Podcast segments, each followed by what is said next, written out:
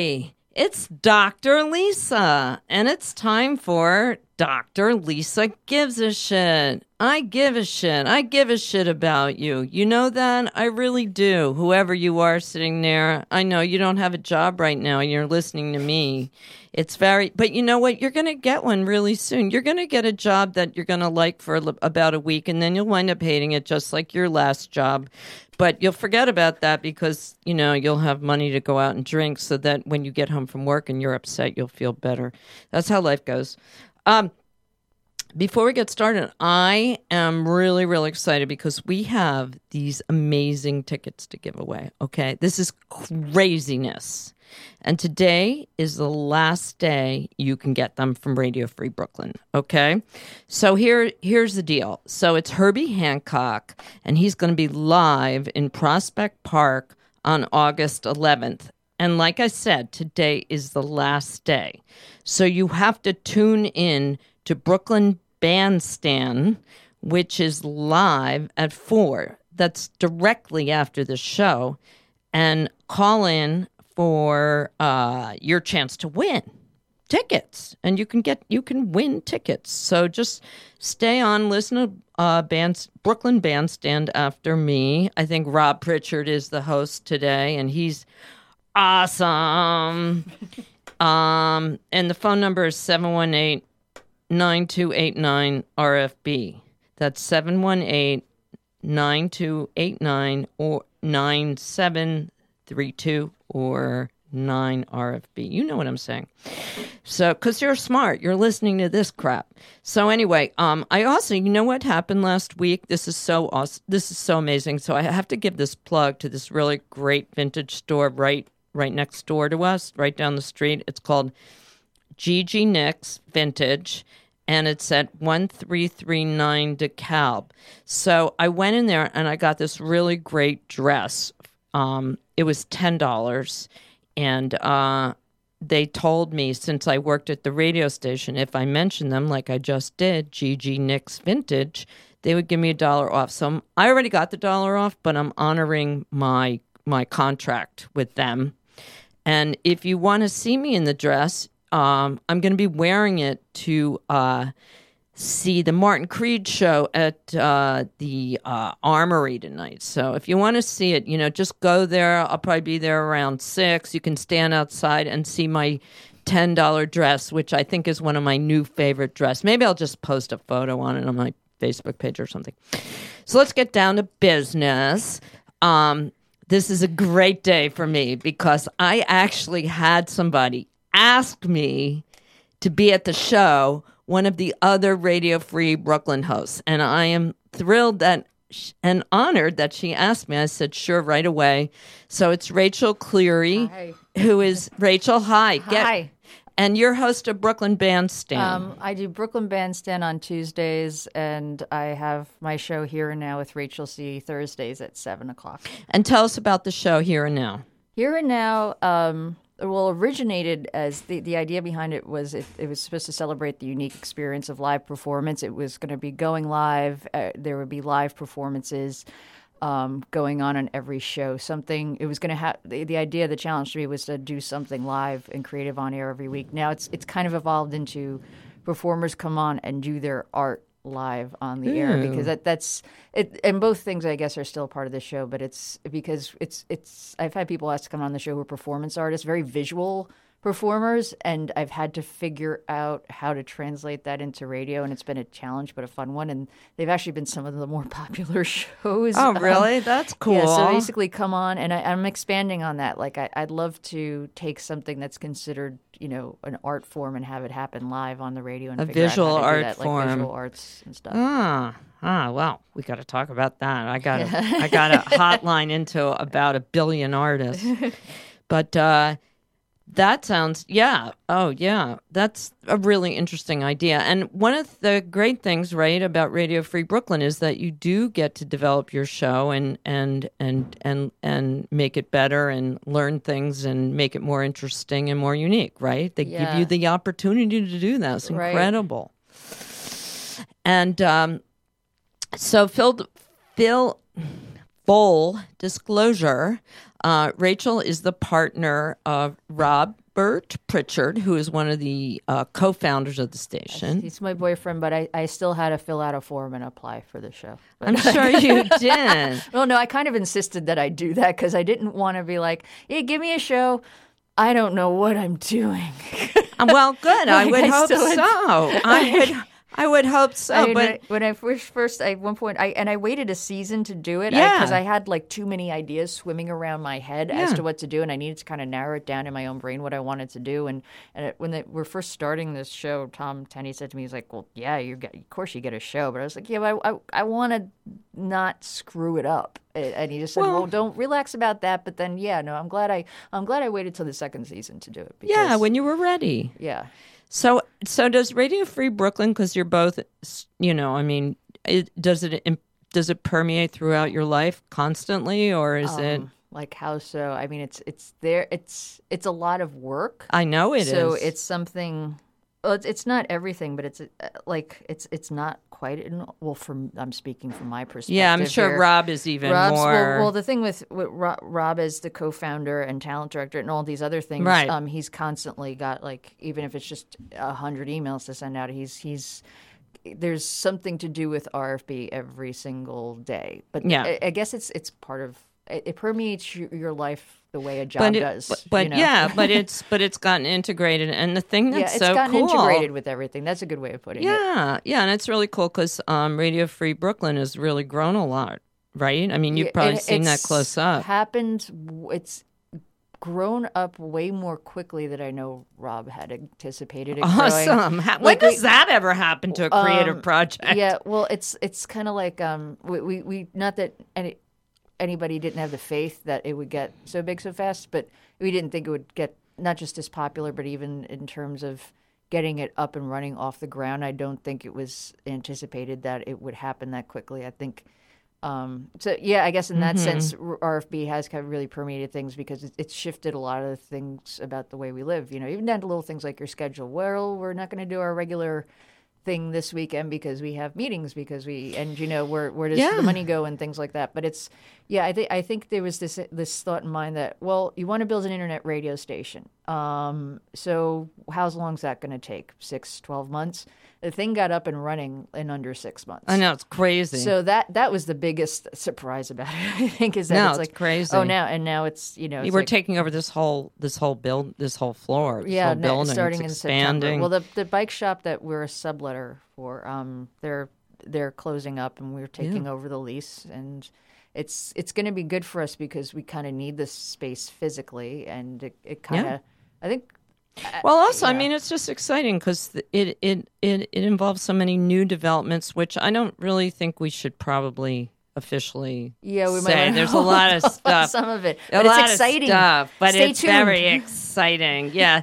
So let me let me put this out there because it's in my brain. So maybe I'm a little bit self conscious. I just want to say this so that I'm not self conscious because um so Rachel's the partner of the co-founder. So that means that people I know that uh, I do this station this show with uh, are maybe going to be hearing this, and that that's making me a little self conscious because I'm hopefully going to get deep into your, you know, personality and your personal your personal everything, Rachel. I think that I, I think so I, I, just have to say, you know, I mean, if I t- if I didn't put that out there, I might it might hit me in the ass. That's my countertransference for today.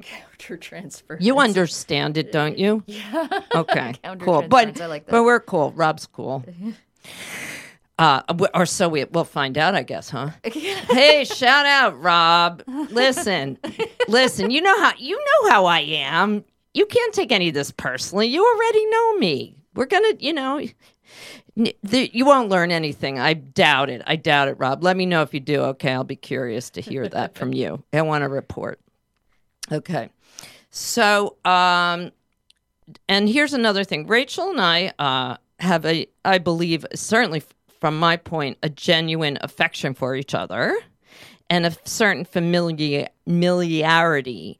but we've actually probably spent a lot of time in the same room. Rachel came to uh, a thing I did once, which was awesome. Remember that I gave you an award? Yes, that was. Yeah, and that was yes, I still have great. And we got to spend time together, but we really haven't spent that much time alone together. So I have a vague outline of, I mean, I have a very uh, definite sense of her, you, Rachel, but uh, probably a lot of the there's probably a lot of uh, things that I don't really know that are pretty that are somewhat fundamental. So anyway, um, we were thinking about which there's some Rachel is a definitely an interesting multidimensional person. So we were trying to figure out exactly where to go. Uh, there's two options that I'm thinking of now. One is just to really do a therapy session on what's going on in her life. And the other we were talking about earlier, which is the fact that Rachel is one of the few people I know uh, who has a uh, what is it called, Rachel? You know, that where uh, d- uh, where where the person can't get net near you. Oh, oh well, I had it. Uh, I've, I'm a survivor of domestic violence. a So survivor of domestic to- violence. So um, that's pretty intense. And um, I thought maybe if we talked about that, um, which Rachel generously offered to discuss, um, that's not something that I personally hear about a lot. Uh, not in my uh, in my uh, you know middle class educated background, if I can say that. Barely middle class, but whatever. I don't, you know, do you? Do you? Do you hear? I mean, and I think Rachel probably he- hears a lot about it more than I do because I don't think people. It's totally understandable. And I had a boyfriend in high school that hit me and shit like that. And we need to talk about this more. So let's do it. Let's do Okay. it. So if explain you- the if- yeah. circumstances. Um, well, I was married, and I. Well, how do I? Jeez. Um, as I often tell the story, there was this really dramatic shift in his behavior one day, and he never really came back from it. Um, but really, I, I think I was looking back on it. Um, this is somebody who who I'm. I can say this with what I feel is like a hundred percent certainty was is mentally ill, has some kind of doesn't want to you know, acknowledge that there's something wrong chemically in his own brain. Um, and he just, you know, he's mentally ill and, and did a magnificent job of hiding it Can from it- me and everybody I was everybody going for to years. say, can I, can I, can I give you my impression of the person you married? Right. And I, I, like I said, I did, I barely knew you then, and I didn't really know him at all. Mm-hmm. But I remember he went. I went to see this performer at uh, what was it? A night of a thousand voices? Or oh yeah, night he did a, a, a uh, the 1036 man show, which I co-produced. Oh yeah. yeah. So I went to see that. It was at the Bowery Ballroom. Uh, Bowery, not Bowery Ballroom. Bowery Poet. There's a big Not quite that upscale. Bowery Poetry Club. Excuse that was whoa. Um, he wishes, but it was at the Bowery Poetry Club, right? yes, it was. And it was packed, right? Yeah, we there were two. The first run of the show was that was pretty packed. Yeah, it was a And I, I have to say, um, and I, I mean this in all sincerity, that was one of the best shows that I had ever seen there. And honestly, I don't, I know, I try not to throw this term around very often, but this guy was a genius for real. Like really a Well, yeah, creative no, he- genius, right? He was also, as a child, identified as being an intellectually gifted child and put in like a special program. Ah.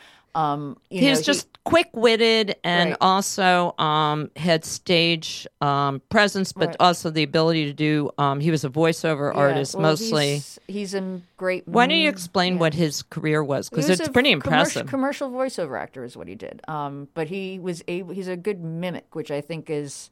He was an actor from childhood, which I think is also gave him the skills to be able to kind of blend in and Ah. kind of mask a lot of his issues. Um, I mean, I, I'd be remiss if I didn't mention he'd like snort anything that wouldn't snort him first. I think it was there was an underlying. so he was an addict. yeah, a tremendous addict. I mean, which just got worse and Mostly worse. coke Um, or coke and heroin, no, both of um, them. everything. But what really, what I saw the shift in him had to do with prescription opiate abuse, and you know, I even went, I, there was a point where I went to his prescribing physicians, and they didn't get like, well, basically, what, what you know, he was someone who was never who I thought he was, or who we, like as a community, thought he was. He did a marvelous job of masking it. Mm-hmm. But you know, you mix that with, and, and you know, the, and he said, you know, he was self medicating with a lot of prescriptions and illicit substances, and you know, Mm-hmm. and that, and it kind of really blew everything up, and he became really delusional. Is the thing, like Mm. you know, Did it start affecting his work? I mean, he made a lot of money. I Well, think, he right? I mean, Here's he was like thing he, about had- he was doing very yeah, big and jobs. we had very uh,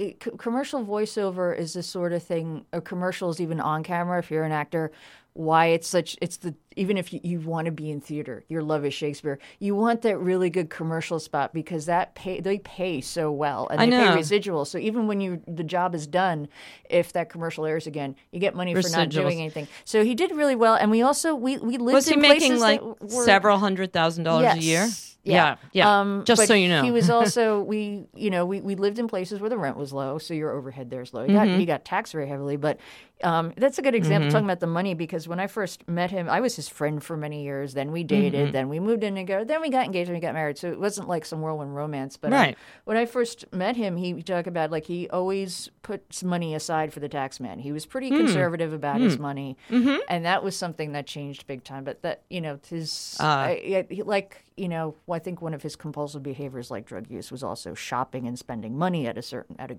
certain point. You know. oh, that's Um, fun. Yeah, thing, but, but yeah, the guy, the guy was. Um, but even before he was, and it's it's a scary place to be in when your spouse clearly it has a psychotic break, and by that I mean, you know, I never forget the evening I'm sitting on the floor rubbing my dog's belly. And Mm-hmm. he asked me something. He was looking at my BlackBerry, which was this rinky-dink little curve on a 3G signal. We didn't even have Wi-Fi in the apartment. And Mm-hmm. he said, and he asked me a question about some something uh, like an email or tweet or something that was like so old I couldn't possibly remember. It's like you know, Mm-hmm. Uh, and I was like, I don't know.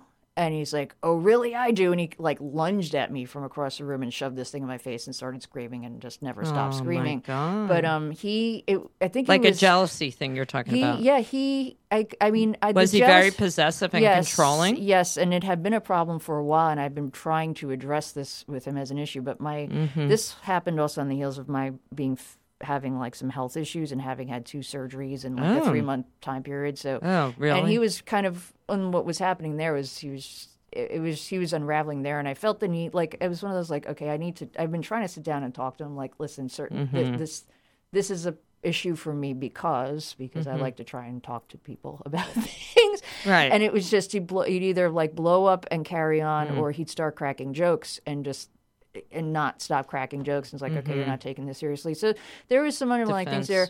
And there were things like I'd already gotten into. I said, listen, when you know when I started feeling better after the surgery, I said I'm getting a job outside of the home again. My job of managing his career basically because he was doing so well. mm-hmm. And then he just he would freak out. I'm like, this has to stop. This isn't functional. This Mm-hmm. is you know we don't have any kids yet. Like I don't need to be here all day. So I said, and and it was, but yeah, he was very he was so possessive I and just want jealous to that ask how you yeah. got married. Like how Oh. how did like how did, did did was he like possessive and jealous and wanted to marry you? Like was that part of it, or how how did it wind up that you got married? Um, we we moved in together, um, and you know we're just you know I mean he I he was very different about me working when we were engaged. Um, and living, and then even before that, when we were just dating, we were living together. He was almost like complained that I wasn't earning enough. and mean, when we moved in together, I said, "This is what I can afford to pay. I don't make the money you do, but this is what I can give." Mm-hmm. but it i think it i don't know if it's just he wasn't ready to uh, you know he he- well he wasn't ready to move out of that one apartment he had. He, he we moved into an apartment together because one he had was just too small for two people. And I said but this is what i can afford to give in rent so let's look at what you can afford and i can afford and and we move in we move from there since we're starting from scratch. It's not like i'm moving into your place or you're moving into my place. Right. um, and it was, you know, he kind of pressure. He didn't seem to get that you can't eh, just walk into a place and ask for a job and be handed one. But oh, I Oh, worked, I worked, Oh, and I 'cause- was working, and I was working a hmm. lot, and that was mm-hmm. a big thing that changed right away. Right after we got married, he was mm-hmm. like, "No, you don't need to work anymore." And we we moved into this apartment that was even cheaper. So technically, the income wasn't an issue, but it's you know, mm-hmm. but Did yeah. did so? But I mean, did you have um, some He- red? He, he- must have had some red flags, or like Um, what well, was there what were was red flags thinking? that I didn't know about that didn't know He was were happening. hiding? Yeah, a lot of stuff was being hidden. Um, he, like I said, he's very good at keeping, you know, at keeping things hidden. And there were certain points when we were engaged where, like, I, and I attributed some of this to the stress of being engaged and Mm-hmm. trying to throw this big reception and stuff because it is kind of an unprecedented stress sort of thing. But I often Yeah. say now, like, I had a groomzilla on my hands. But control no, but freak? it's my was he a wedding. It's control my freak? yeah, my wedding too. Because you know, it's not. And then, but then you know, he's butting heads with my mother and his own mother, who are trying to manipulate what's going on. Also, and I'm. Did like, his parents "Thanks." have any idea about like his troubles, or he was a child actor? Were they part part of getting him involved in that? His, mo- they? his mother was. His parents are split up. Um, Mm-hmm. They've been married a very long time, but have been divorced equally as long at that point. Mm-hmm. So um, everyone had like kind of moved Mm-hmm. on and were living their happy lives and everything. But um, no, they his mom got him involved in that when he was a kid. Um, Mm-hmm. His dad was okay with that. Um, but they they I don't you know I did they know. did they have any respons- sense of responsibility for him? Absolutely not. Even when I went to them and his dad specifically and said, you know, I'm really concerned about your son. I, I, like he's sick, and Mm. he didn't disbelieve me. And I and he he was well, what do we do? We have to do something. I said you need to talk to him. You know, you got to. Right. Well, I can't do anything I suggested. Well, I couldn't do that. I couldn't do that. Oh, I couldn't do that. so- So it's like yeah, so definitely yeah. And so they were enabling, really. yeah, that's a good way to put it. So how did um how did it get to like where I have to, I feel like I have to do station ID. I'm trying to fit them in.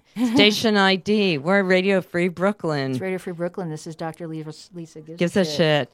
So, uh, and we're talking to Rachel Cleary about um, her experience with domestic abuse.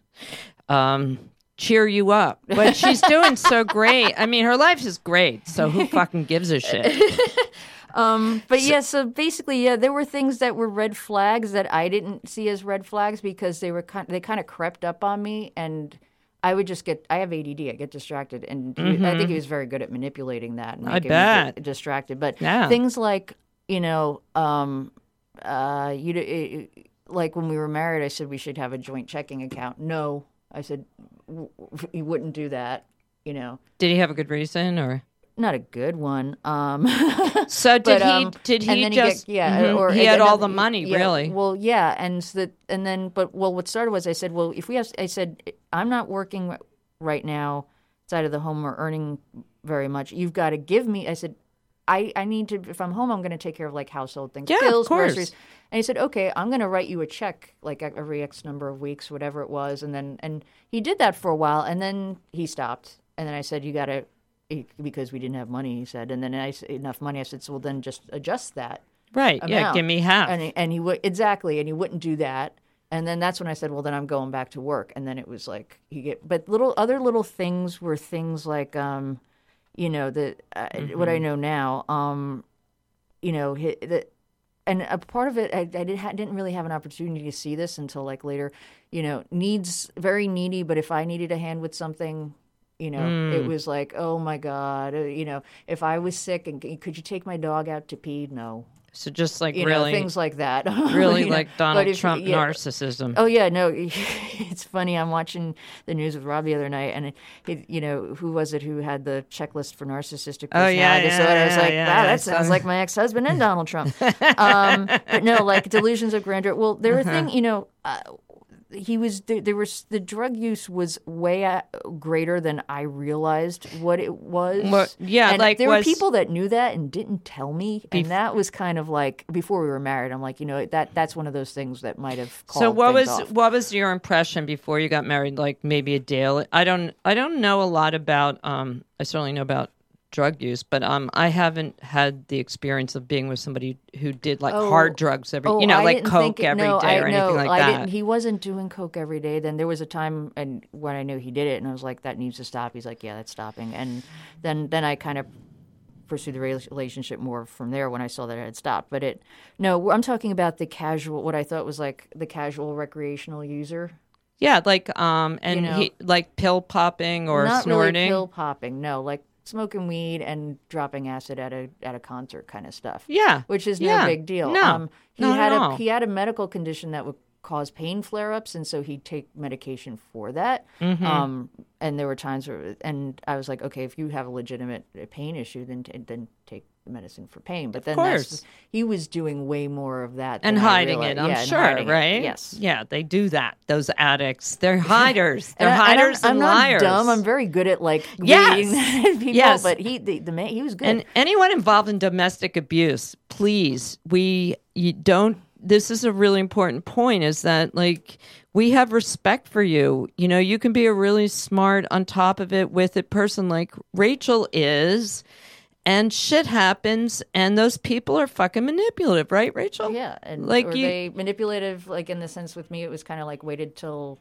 it really kind of had me in a corner, and then like you know. Were you embarrassed though? Were you embarrassed to talk about it at the Yeah, time? oh, Were you yeah, was really embarrassed, embarrassed. Well, at, to ask for help and shit? Yeah, and eventually, I, I mean, I could. The, we're talking about someone who got so controlling. He took all the, he took my phone, took the computer out of the house. There was no communication to the outside world. By the time I was like, "Hol- holy shit, I'm in trouble here. I got to get out of here. Like, I need some help. There was no physical way to call for help, and the, the hmm. ultimate, you know, like I said, you know, certain things cre- crept up, but then there was this clear break. And when I say delusional, like believing that people online are having conversations about you that they aren't. Um, he told me, "I'll never." This is kind of scary stuff because it's someone you live with, and Yeah, love, and all of uh, a sudden they're telling you scary. They're telling you about a conversation they had recently with your friend from college on the phone, and details of that conversation. I'm like, I know that didn't happen, and you you, you check in with that friend when when your phone is Mm-hmm. given back to you, and you find out she's like, No, I I haven't spoken to him like that, and like Mm. you're really believing that kind of stuff. delusional, really, But, like, really yeah, the guy psychotic. that- then- so did then- that yeah. happen like all at once, or did he grab? He's psychotic. Okay, well, the- the so did he? gr- Did he yeah. slide into that, or was there a particular incident? There was an incident. Like I said, I was sitting on the Oh, floor that- rubbing the dog's belly, and then he just lunged at me. I mean, physically lunged at me, and just it. He's never. I've never saw him was- come back from that. Was that totally frightening for you? Yeah, that was really. Did he hurt you as well? Um, eventually, yeah. Well, for- Not that time though. Well, no. Well, there's different ways to hurt somebody and hurt them physically. Even uh, he he. I was forcefully sleep deprived. Like I was woke. He was he was like manic and not sleeping, so he woke me up every four hours, and wouldn't let me eat. And when people go, "What do you mean? Did what? Don't let you eat?" Like how you just eat? No, you can't. If someone's chasing you around the apartment and screaming in your face and doesn't let you get near the refrigerator and you have no money so you can't go out and buy yourself food or all the food in the if you have food allergies and all of a sudden all the food that's safe for you to eat isn't in the the kitchen anymore wow. that kind of stuff so yeah the, I, I dropped a lot of weight very quickly because it was- Wow. yeah and that was all to get me to fess up to having affairs that I never had. He's like, if you just fess up, I'll let you eat. Wow. what a sadistic guy. Yeah, so that's I think what I mean. I'm sorry, I'm not trying to rehash like really crazy stuff here, but it's like I think people need to understand that. Yeah, if you're if you're in that situation, it is embarrassing, but don't stay silent. That's the one thing when I think back on what could I have done sooner. Yell and scream as loud as you can to anybody who will listen, and eventually it might take months, but someone's gonna someone's gonna listen. It took the better part of a year, but someone's gonna like listen to you eventually. Yeah, because I do think a lot of people blame themselves. And, you know, I mean, even like we're all really vulnerable. Like, there are guys that maybe didn't hit me, but mm-hmm. there are guys, I mean, I could go back and think of stories of guys that like were so fucked up, like that I can't believe I dated them. Well, like, I, I got beat up later, but you know, yeah, Um, like I I dated somebody I found out was homeless with a child and shit like that. I mean, Oh, it wow. happens to all of us. It happens to It everyone. Um, yeah, it's not- especially if you're in a vulnerable. Like you know, you don't have to even. You don't have to be poor. You don't have to be sick to be vulnerable. If you're emotionally vulnerable, like I mean, I was in a very lonely situation. My family was not a You know, they were negative. My job wasn't going well. I had a lot of pressure, and you wind up in a like I'm alone, and you wind up you just want some company and yeah. affection, and you then- wind up pretty fucking vulnerable, and shit happens to all of us. And don't fucking say it doesn't, because I know it does. yeah, So anyway, um, so what happened? Did he wind up getting really violent at certain points, or like what Yeah. happened? Would he hit you? Well, there was one incident. Uh, there were three that stand out. Um, Mm-hmm. One involved him trying to grab my bag with my wallet in it. He's like, give me the money that's in there. Like there was money in there, but I mean, I was con- I thought he was going for my ID and like my personal ID, Mm-hmm. know, identification because he was already taking the keys and the phone and you know it's all that stuff. So I grabbed Um, your wa- and I like and I was like let it and I wouldn't let it go, but it was like kind of I was it was like a cross shoulder bag and I had it on and he was like pulling it and I was like I finally I yelled loud enough I said you're hurting my neck let it go and he like walked away and like slammed the door shut and there were two other incidents I had left and I went I went back because I was trying to get my stuff I was also trying you know there was a divorce filing already in place but he mm-hmm. he was doing everything to dig in his heels and not like he didn't mean, want to guy- get a divorce. I bet. well, he he had filed after I did. He, I mean, I filed because I, you know, needed to gain access to my things. I filed orders to show cause to get into my apartment Right. safely, get him out. Right. Um, it was a safety issue. Um, Right. That's what it was for me. He said, he, he told me later, he's like, there's no bigger fuck you than saying I want a divorce. So I was like, so you just wanted to hurt me. For me, it was like trying to get you, like, Yeah, I, I you was were trying to taking care of yourself. I was trying to compel him to go to a hospital because I was like, you know divorcing him isn't going to get him to leave me alone. And it hasn't gotten him to leave me alone. Um, Well, so, but it, it, you know, whatever. But it's um, the yeah. He got violent two other times. I was back. I I, I came back. I had been staying with family out of state. It wasn't work. I mean, I needed to work. Um, I needed access to. I needed my my life was in New York City, and Right. that's where also where jobs are, where certain resources are. So I was trying there, and I went back with my dog who was dying at that point. Um, and he, yeah, I, I was supposed to stay with a friend who um, said, yeah, yeah, no, you can stay here. And I get there and, she, and said friend, um, I won't even say he or she, uh, uh, said, no, I can't do it. So now I'm stuck and I'm floating around trying to figure out where I stay night to night because, right. you know, my hus- husband Yeah, is you're in. New York City, right? Um, and I've got the very sick dog. Um, and a few days before he died, he threw. We had a baby gate that we used to keep across the kitchen to keep the dog out of the trash. Um, and he threw that at me, and it hit me in the ankles and stuff like that, and I got banged up. And um, and a f- after the dog had died, I went back one day. I hadn't been in the apartment. Um, I had asthma medication there. I wanted to get. Yeah, I know, you have and serious then- asthma, Yeah, and yeah. he, I was actually using it, and I kind of like he busted through a locked door. I was using a nebulizer, and like ba- like beat me up really badly. oh my God. Yeah. So was that, That that and like that's when out you were saying like after you had broken up with yeah, him? Yeah, I mean, we were well. He didn't seem to get that we were broken up, or I don't know. I mean, the man, Mm-hmm. the man was delusional and raging, and I mean, but that's when the cops had to take me seriously. So what happened with that? I mean, he, I'm so sorry that you had Um, yeah, I mean, it was just like I had he. I already had a number of police reports, um, but my Ah. local precinct did things. I had a restraining order in place. The Mm-hmm. precinct tried to tell me that I, I went months earlier. I'd gone back to get some of my clothes when I thought he wasn't there. Um, And I had a restraining order that said, you know, I'm the protected party. Um, FYI, anybody with a restraining order out there, um, you can't be arrested for violating it. It, it. It's impossible. That's not how the law works. And these and he showed up with cops who tried to arrest me for violating an order that I was a protected party under. It was nuts. I said, look, it's cold. I just want my sweaters and my boots and my coat. I'm getting out, you know. And he and the, and I had to call a supervisor in, and and they, and he even said, you know, I y- you're right to get away from this guy. Hmm. You're doing the right thing. But until I see some marks on you, I can't help you.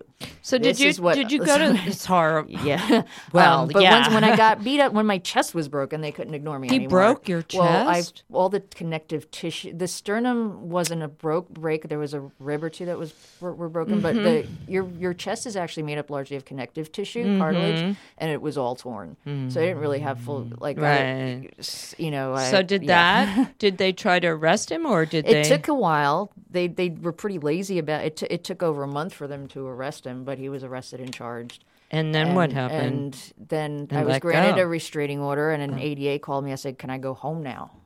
And that was the first thing. And I was already, I had found a job. This was like December. I found it like all this time had passed. I found a job. I was starting to earn a little bit of money. Um, I I Mm-hmm. kind of had a place to stay, um, but it was still kind of like, can I go? You know, I don't think I ever would have felt okay being back in that space again, Mm-hmm. living there, honestly. But I felt it was mine, and I was entitled to it. And even if Yeah, I could get my belongings out of there, Of course. I mean, I had clothing that was obviously mine. you know, I had No, personal documentation that was mine. It was still Yeah, there. So can I go right. home now? And she said, I wouldn't advise that if he's been the one in the apartment. She, she said, and she, I said, how long is he going to be there for? Can I like, because I was going to go leave work, run home, and like you know look for my birth certificate and my other you know obviously my stuff you know th- me- Right, mine right, as right, in mine before we were married legally mine. Mm-hmm. And he and she said I, I can't promise you anything. So they but the judge granted a full restraining order can't go anywhere mm-hmm. near me my workplace my this my that. Mm-hmm. Within two weeks he violated it and was mm. arrested again. I still don't know whatever came of that. Um, So what? How did the world? How did the world handle this? This is what I want to know. I mean, like, so you guys knew how you were in a the same social circle, I think. Yeah. And he and you you had also mentioned that because he made decent money, he was protected, or like. So Well, how did I did think- your friends care? Did just family? Did Um, families get involved, or like how were you? Were you? Did you feel abandoned? Like how did this? How did this go Uh, Yeah, I, as I far felt, as the support? Mm-hmm. I felt different things along the way. I felt initially very alone and abandoned because I didn't get why p- people who saw what was happening weren't like just at my door saying, "Okay, I'm getting it." I, I Mm-hmm. didn't get that why that wasn't happening. Yet when you are with someone for that many years, your social circles are going to become intertwined anyway. But we kind of came, we got to know it. We met because we were part of the same social circle. Right. But um, he, I you know, it was like I said, there are times where it was hard to communicate with other people. Um, eventually, I, I think he had. I was surprised more people weren't saying, "All right, I'm, I, I, I hear you. I'm going to help you out." I don't know if that's because he got to them. I know that he. I know for a fact because people have told me this, and they've even shown me text messages and stuff that mm-hmm. he started spreading a lot of very vicious rumors about mm. me. And I think what might have happened is e- mm. people either believed it or he was so clearly unhinged that they were just like, "I'm going to back away from this whole thing entirely." Yeah, I could, I And- I could sort of see how that um, could happen. really like people don't know. Wh- shifted was when um, I, I met a friend of ours who I, I feel like I don't want to mention names Don't. because it's Don't. like you, I'm the guest, you're not. But an old no, friend if of you ours want to, very- go ahead. nice, I mean, it's your call either way. me- Shout me- out to your friend, your good friend. who yeah. said to me, she I happened to run into her on the street. It was this, at this point, Mm-hmm. it's halfway through your summer, and she said, you know, Liz, she had already told me, she's like, I, I heard what's going on. Like, I, I'm, I, I know it's, it's not you, it's him. I, know- I know what's going on. I'm here if you want to talk. So I, I ran into her. Um, I was back in New York and I ran into her and I sat down with her. She's having a beer outside of a cafe on the East mm-hmm. Village. And I'm just sitting there with her and she said, wow, you, you, you must be on the depression diet, huh? And I went, no, mm-hmm. because I was so much thinner than I used to be. Mm. And I told Still her about, I told her, well, I've gained back a lot of that weight. I was, I was really, really at like skinny. 100 Yeah, pounds yeah, at the point. right. And she said, and I said, no, he, he wouldn't let me eat. She says, what do you mean? And I told her what happened. And that she quickly spread that not a rumor and actually true. That that's when things really shifted because she was like, oh, holy Third shit, party endorsement. yeah, um, but she and and because I got a call from him saying you're telling people I did this to you and that to you, and I said, well, you did. and he's like, but no, no, I only did that for like a week or two. I was like, no, you didn't. But you, you- know, you didn't seem to grasp like you cannot treat another human being Right. that that. so you were still in But yeah. touch with him? at that point, yeah. Um, not because I really wanted to. It was just well, the guy would like call me like fifty times a day, mm. and So you you're just trying to manage it. Were you Yeah. were you afraid that he would have a weapon or something like that? sure. Do you think he might have ever had a weapon? I know there are things he would have used as weapons if he had the chance to. Um, you know, but um, but no, he the the, the big thing. What It- changed? yeah. How did was- he get out I of it? think I think people saw me physically, and they kind of and they started to see him and see how like unhinged he was, and they were kind of like, okay, okay. The other thing is he also took to social media and started going on these long-winded rants, nonsensical, mm-hmm. uh, like mile-long posts on social mm-hmm. media, and people were like, okay, don't know, it, something's really up with this guy. And I, mm. I think there are people who, and I and there are certain friends I went of his I went to. I was like, look, he's I'm not. I don't know what you know. I'm not. And I told one one of his cousins once. I said his cousin had called me. He Said so I'm going to be in town. On I'm getting my bus is getting in such and such a day. And I just said to him, I said I'm not there. You know that. Like I I I, I haven't been there in weeks. and he went, oh. And he and we talked, and he was kind of on my side in the sense that he said, "Oh no, his drug use is out of control. We need to talk to him." And this, and he, Mm-hmm. said, he said, "I knew something was going on," but it was kind of like this perspective of, uh, "Oh, he's he's unhinged and and going nuts because I left." It's like, no, I left because it's the Mm. right. other- He's the unhinged. chicken or so egg, how did yeah. you get him out of your life? Really? well, that restraining order was kind of what, what sort of did it, and I think enough people knew, and, and people he's well, he was picking fights with a lot of people. It's the, the social circle I'm talking about that we were both part of. Lisa was also you know, also a part of, and he was just picking fights left and right too, from what I understood. I did see some of them. Um, and and I, think the- he he yeah. hurt enough people, not not just me. Like there are people who are like, "Hey, Rachel's my friend. That's hurtful to me when you So hurt her." you didn't- Enough people were Right. individually directly Right. angry with him, hurt by him, and stuff. That this whole tide sort of shifted. and he seemed crazy anyway. Yeah, so I think people were just kind of like, "Oh no, this you know, I don't want to deal with him just because." so know. that's how. But did you like not have to see him, or he just kind of like somebody that you don't see in your? He, Uh, you just, I think he started steering clear of Ah. of. He stopped. it. I I I, can, I I don't know exactly how it came into place. I mean, I wasn't going out and doing much because I had no money and was beat up and, and it was cold in winter. right, and I. Mm-hmm. wasn't going out and doing a whole lot. Um, I was trying to be more social, like connected with people and friends. It was it was Right. at that point that I realized how disconnected I had become from a lot of my friends while I was married because he was, you know, he kind of the self imposed isolation. Then he was going to take me along with him. But uh, he, yeah, he, I think it was um, what really shifted was like uh, you just can't contain that kind of crazy, and it just people couldn't not notice it, and you know, yeah, yeah. Um, is he? Do you know if he's off of drugs now, or I was he? Was he working? Did his work life suffer? That I might know have. there were major jobs he lost during that whole Oh, uh, okay. that year that of the divorce filing because Oh, well, he, that's- would like you know not That's get up justice. and go to work, Yeah, but he's So still he did- making money. yeah. Well, so are a lot of, you know. I mean, but um, so. Oh, I just want to do another station ID. I'm getting good at this. I'm good at this. I'm trying to fit it in. Lisa. So anyway, it's Dr. Lisa gives a shit on Radio Free Brooklyn. Thanks for listening in. We're gonna, we just heard about uh, Rachel's uh, uh, uh, domestic abuse. I don't know how to throw that out. Ca- you can't um, You really throw can't, that out yeah. casually, I but I just- just did. It's all right. Part of why I'm okay talking about it right now is like if anybody's listening, um, don't be embarrassed. yeah, you know? exactly. Um, your friends, if Mm-hmm. you if if you are worried about a friend, if you're a person worried about a friend, maybe um, check in with them. Yeah. let them know it's okay. Don't push them to do anything other than maybe get away. Um, and if of- you're going to do that, like you know, don't offer help if you can't actually help. And if you're in that situation, um, I would just say document everything and be prepared to not to to, to hit walls because you know be prepared to call 911 and have the cops not want to help were you. were you I really that, vulnerable? but- no, yeah. I mean, we be yeah. prepared for that. Okay, you're going to hit sure. that, but just don't. Just keep plugging. I want to um well I wanted to ask if you were in a vulnerable place when you got involved with him but I also want to make sure we only we have like 15 minutes Oh, no, we left. should yeah and I also want to make sure that we get to um discuss how what what how you've healed from it because I Mm-hmm. See you in a in a very from the outside looking in, it looks fucking great to me. So I don't know, but anyway. So were you in a vulnerable place? Like, do you do you look back and say, um, you know, um, that you were like, how do you think? Do do you think that, you know, he seemed? It was it just that he seemed like a decent guy, and it Yeah, I just mean, didn't turn was- out that way. He was a fr- I'd known the guy as my friend for some time.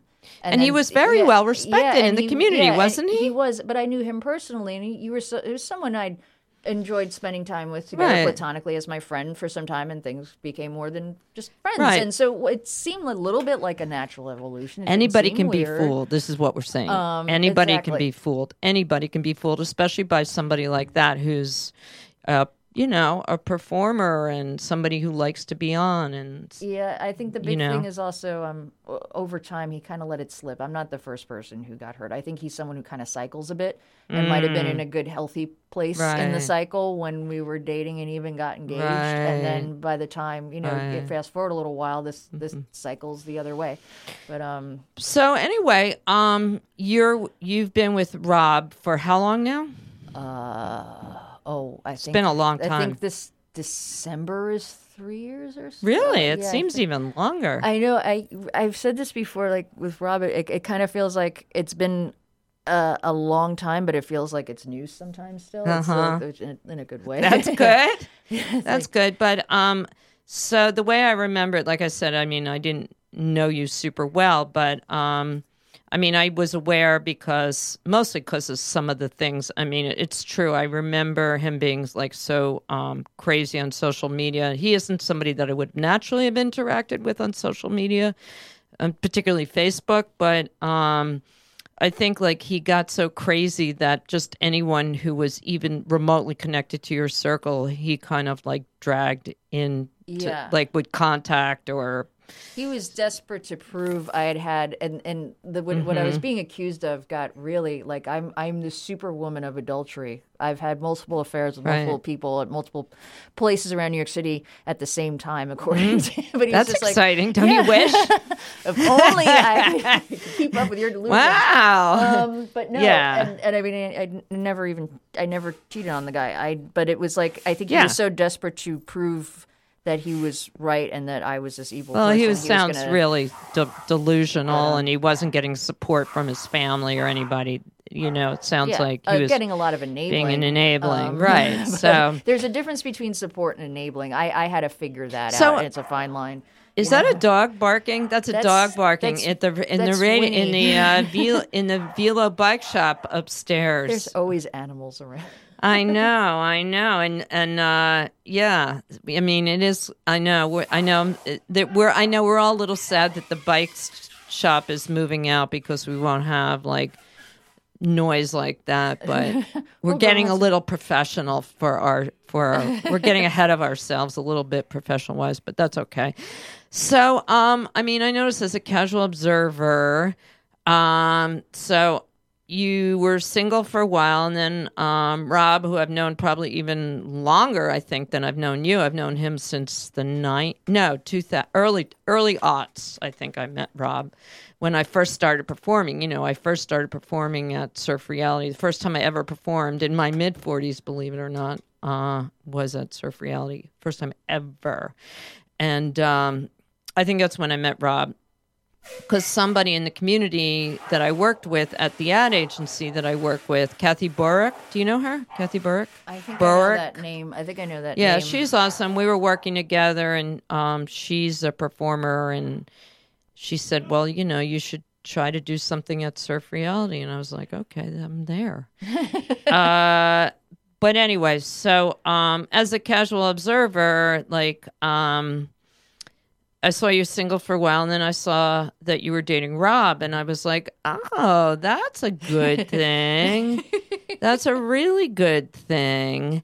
And uh, it's been, uh, you know, I, I don't, you know, like I, what do I know? I know uh, I have a lot of respect for Rob, uh, and you guys seem like a great team, and I know how much he cares about you, and uh, it seems very mutual. And uh, you seem like you're an example of. Uh, you've gone from being the example of domestic abuse to the example of being in a healthy relationship. how I- the fuck did you do that? I'm I'm still figuring this out. see, kids, see, Um, uh, get out of that fucked up relationship, of- and you can. And uh, a lot of um well i can tell you that going through what i go, went through i can rem- i remember feeling like you know and there were times where it, it- before i got beat up and then after that's kind of a defining moment there because Yeah. physically it was so traumatic um Yeah. but uh in the way that an injury that's that traumatic can change your life. Um, I people would say, "Oh, you'll find someone else." I'm like, well, I don't want to go near Yeah, another yeah. person ever again. I'm going to get divorced and live in a cabin in the woods and be left alone for 12 months. That's Were all you totally, like, And I really, I yeah. traumatized after Yeah, that happened. no, what was I that had- like? Were you really depressed? Or I was very anxious. I was hypervigilant. Um, I didn't sleep very well. Mm-hmm. Did you get any that. help, or you couldn't afford Um, it? I, I was Like supposed. To get help um, through services offered to by the city. Yeah. Um, it took a very long time. That's the other thing. Mm. Be prepared to stay on them. Um, I was given some like a handful of emergency sessions with someone. It was just it was good to go in there and talk and just like not be. It, and I used to just like cry at the drop of a hat. I was like actively traumatized. Um, Sure. and then you So know they, that said- they that referred re- me for something long term, and then I had to wait for an appointment. I couldn't make that appointment. I it took uh, uh, close to a year later of me hounding them, and I said, "Listen, I was supposed to get counseling, and I I, I want it." And um, so it took a very long time, but I was able. They do like things like for a certain number of weeks or a certain number of sessions, Mm-hmm. and then they refer you out. and I'm actually at the phase where I was referred out, and those appointments were canceled on me, so I'm kind of like in limbo. But um, a lot Oh, of okay. what, what what the biggest thing um, well, I mean, I think meditation practice helps a lot. Oh, Um, really? That's great. Yeah, and it's it's hard. Um, it's I've been doing it regularly for a little over a year now, like Mm-hmm. regularly, like daily. Mm. Um, it it it's you're kind of quieting your mind, and when Mm-hmm. you quiet your mind, that's when, like for me personally, a few months into doing this, I just had these moments where I'm sitting there, I'm in you know in the pose, Mm-hmm. the incense is lit, we're doing that, and I just go, holy shit, what happened to me? Mm. Because it was so much go go go survive survive survive Mm. um, Mm-hmm. that I it took it was like this delayed reaction to oh my god I'm lucky I'm just sitting here right now. It's Um, almost like you've gotten strong enough yeah. now that you can deal with oh, what but happened in terms of like how would I get into a good relationship? Well, I just happened to somebody who's really awesome thought I was pretty awesome too. I guess. Um, But- but Ra- also, Ra- I mean- you know, I'm in a relationship with someone who was not, um, by some miracle, is not thrown by all the drama that I came with. And it's I always say it's by no fault of my own, but I kind of you know there was this I was carrying somebody else's baggage. You know, was not Mm.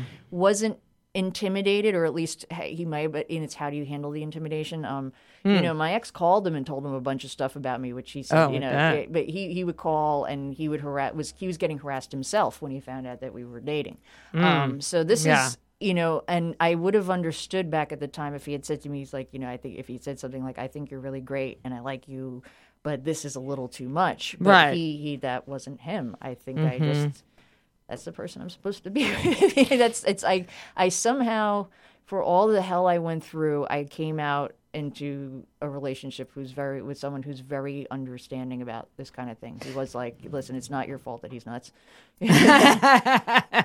well put.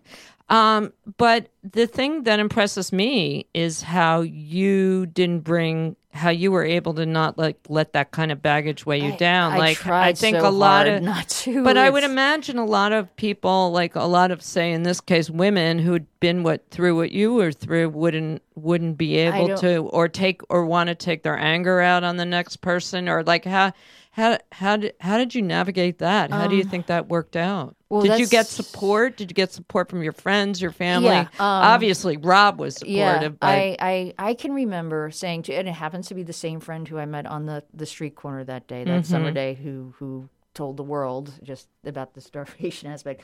She, I, I said to her, I said she, she knew we started, we were like dating, and she said, um, I said, you know what, he's, I, I'm really afraid of of what I've been through, kind of creeping its way in here. I said, you know, I don't, hmm. I said, I don't know what normal boundaries are anymore. I hmm. was with someone for years who I understand now, no mm-hmm. sense of boundaries, personal space. I mean, you're married, Lisa. You know, there's you, can share everything, but there's still a certain respect. for yeah, we still don't for- go to the bathroom in front of each other, But, well, door yeah- closed.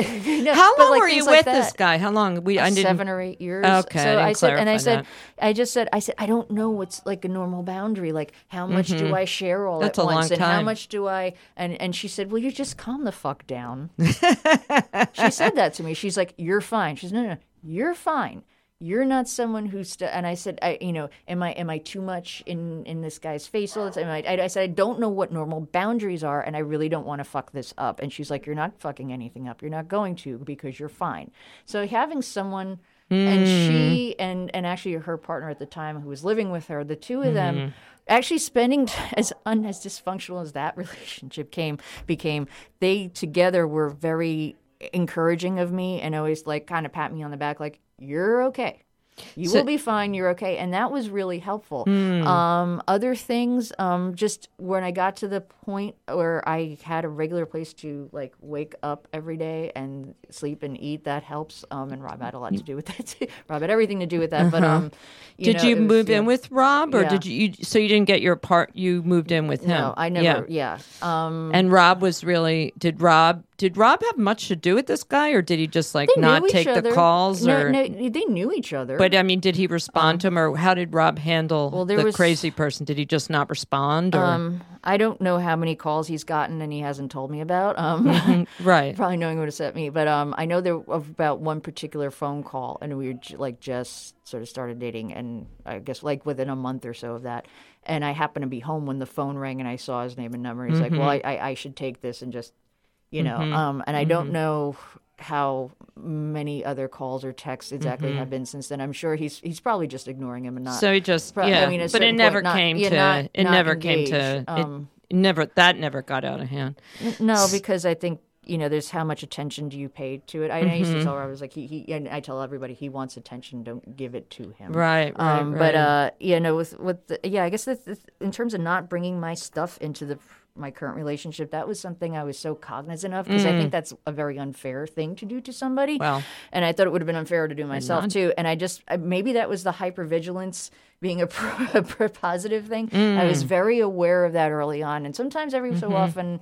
My moments, and you know, well, I've, I just feel a lot better now anyway because Mm-hmm. I, I have. It took a while, but I did get some counseling about it, and Mm-hmm. I also I've and you know I've had to make it part of my life, you know, being Mm-hmm. safe or and you know who I share in certain information with that sort of thing. Um, But Mm-hmm. I was very cognizant of it, and I just kind of was like I, I want to make sure I'm very mindful and and of just being a good person. Mm-hmm. and, and you right and you were also um you know you also ha- must deep within you have decent instincts because um you were able to trust rob you know what i mean i think that would have been I an obstacle for a lot of that- people he- you know, that I think he was. It was with him that I started feeling safe again for the first time. Mm, Um, even before we were dating, we were just kind of like just talking. It was he was a safe person to talk to, and it was like, yeah, he's. Mm. so yeah, have you thing. had any other is, i mean you don't have a history of of abuse with men at all do you No, i wouldn't get that Um,